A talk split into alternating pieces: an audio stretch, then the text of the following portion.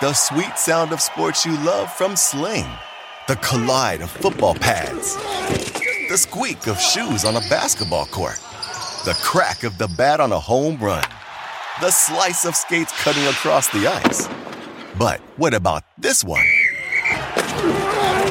That's the sound of all the sports you love, all at once. Starting at $40 a month. Experience it all live with Sling. Sling. Reese's peanut butter cups are the greatest, but let me play devil's advocate here. Let's see. So, no, that's a good thing. Uh, that's definitely not a problem. Uh, Reese's, you did it. You stumped this charming devil. We're gonna cause trouble. Scott Ferrall is calling the shots from the sideline. We're gonna make fun of people. We're gonna hurt people's feelings. It's Farrell on the bench. I believe in whipped cream with everything. And we're gonna go back and talk a little bit about the Gypsy King, Tyson Fury. The guy is truly unbelievable when you think about it. And he destroyed Dillian Whyte in six rounds in London at Wembley. And he's still undefeated. And the British boxing fans absolutely adore this guy. Fury did exactly what he said he was going to do destroy Whyte, knock him out, etc., etc. Have you ever seen anything like it? This guy's ring walks in front of that record breaking crowd at Wembley. Fury improved to 32 0 and 1 with 23 knockouts. And he walked into that stadium and just absolutely took over. The fight was worthless. It was all Fury. And he knocked him out with 10 seconds left in the sixth round with a huge right uppercut. Whyte got up, stumbled around into the arms of the ref, and then uh, they waved the fight off, and that was it. And it was, you know, Whyte's third career defeat. And the bottom line is this Fury's best fights, even though he's killed everybody, we're against the badass bronze bomber Deontay Wilder.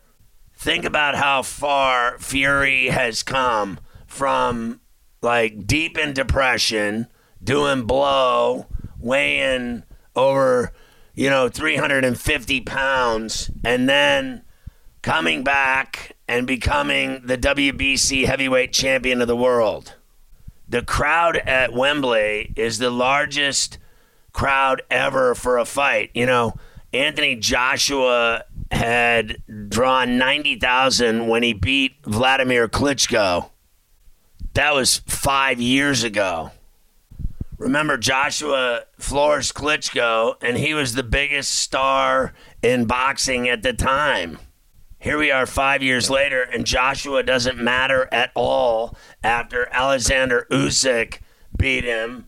And then you had Fury beat Wilder uh, in the third fight. It, it, was a great fight.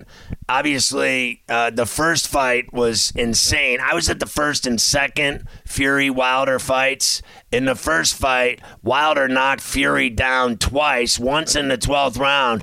I have no idea how he got up. He was out cold, and then at around 10 seconds, the guy woke up, stood up, and then not only stayed up, but started throwing hands immediately and finished the fight, and they called it a draw.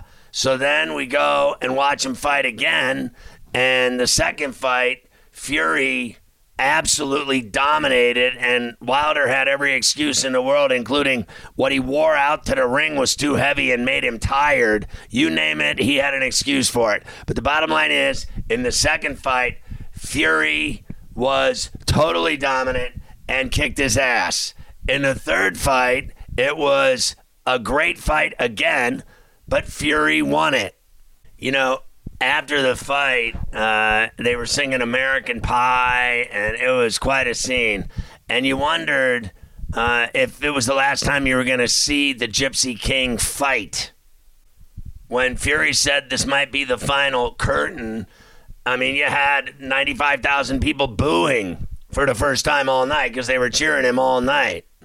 Let's face it, Fury's a great fighter, great boxer. He moves undeniably well for a guy his size, seven foot, whatever, 280. He's a monster, but he gets around that ring like he weighs only 200 pounds. Remember, before the fight, he said, quote, after this fight, I'm walking away, end quote. Quote, a lot of people don't believe me. I seen me dad do an interview the other day. He ain't gonna walk away. He can't live without boxing. But that's where they all underestimate the big gypsy king. I can live without boxing. He said, I'm two time heavyweight champion of the world. He's just 32 years old. He said, quote, undefeated in my 13 going on 14 year campaign as a professional. Won every single belt there is to win. Broke a lot of records. Done a lot of good. Helped a lot of people. I helped myself. Helped me family. Secured the rest of our days. I'm going to go out with a bang. What more is there? People say, what about the three other belts held by Usyk? And he said, quote, all of which I've owned previously. A lot of people think, you know, these guys have huge egos. That's what made them champs in the first place, and that they always come back for more. Think about it a four belt unification fight against the winner of Usyk Joshua would be the richest fight in history. He was asked if there's a temptation for that fight. He said, quote, not really. I always said when I walk away, I'll never come back. Never. Think about this guy in the summer of 2016, and it was months after he took three belts from Vladimir Klitschko. He got in his Ferrari and headed to this bridge, um, a, a span that covers the Manchester Ship Canal. He'd been drinking and doing blow. He was 400 pounds. Uh, he was in uh, horrible depression. And he said, I'd been thinking about it for a long time, and I finally decided this was the day. And this was how it was going to happen. And he was going to ram his Ferrari into the uh, bridge stanchions, and he was going a buck 60. That's what the plan was. He said at that moment, he felt like he was going to end it up in a padded room. But he said he heard a voice that said, Do not do this. Think of your children. Think of your family. You're going to destruct everyone's lives. And he said it was God's voice. That's when he decided he couldn't do it on his own anymore and he needed help. It's not that he came back and became champ after just doing, you know, drugs and being a drunk. He came back from being all of that and absolutely bat shack crazy. You know, most British fighters have never conquered uh, the U.S. Fury has done that. Not only is he king in Britain, uh, he's become American in essence. He says, quote, I was made for American TV, end quote. Quote, I look at boxing as show business, end quote. When he got up from that 12th round knockdown by Wilder with 210 left in the round, uh, they ended up, you know, giving it a draw, but most people thought it was a win for Fury.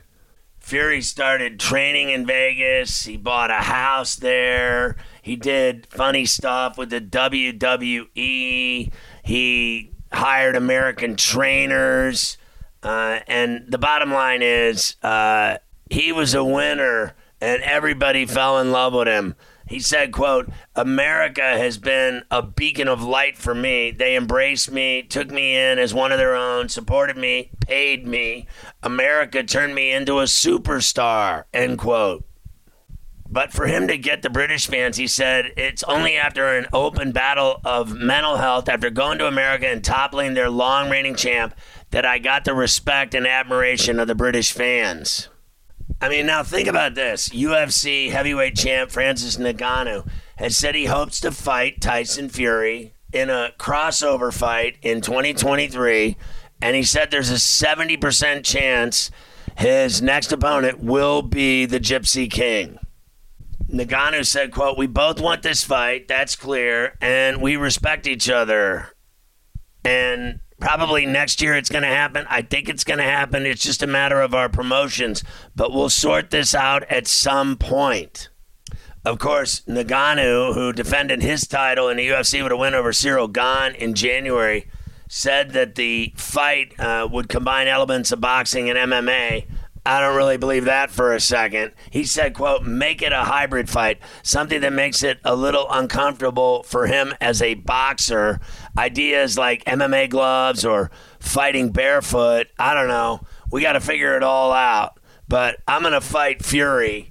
And bottom line is, he thinks Fury's 90% on fighting Ngannou. Meanwhile, Ngannou's saying it's 70%. So they want it to happen, and they want it to happen in Africa, like the Rumble in the Jungle 2. Can you imagine the spectacle of these two fighting in Africa? It'll dwarf the 94,000 that were at Wembley Stadium in London.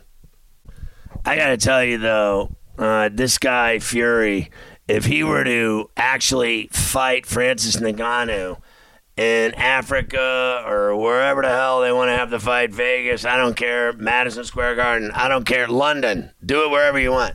Bottom line is, there is no way that that fat, slow Ngannou, I mean, I, I think Ngannou's like good. I think he's definitely tough. I think he's definitely the champ uh, as a heavyweight in the UFC, but I've never been like that floored or that impressed with him. I've never been blown away by Francis Ngannou. I don't care that he uh, trained in Paris. Uh, I don't care uh, how long he's been in the UFC. I don't care what he's accomplished there, other than I respect it. But it's not like I'm losing weight watching this guy fight because he's such an incredible fighter. Uh, I think there's been uh, better heavyweights. A lot of people would disagree with that, but look, uh, I don't think Miocic gets enough love to begin with. And if Ngannou fights uh, Tyson Fury, he's going to get his head knocked off. I mean, literally, Fury will destroy Ngannou. I mean, I give Francis Ngannou zero chance, literally, against Tyson Fury. I mean, it won't even be close. I think Fury will toy with him, mess with him, dance all over the ring, and just land tons of shots and jabs before he finally knocks him the F out. I actually would like to see it though, so let's get it on. Fury Ngannou in Africa or wherever, and then we'll see the Gypsy King do it again.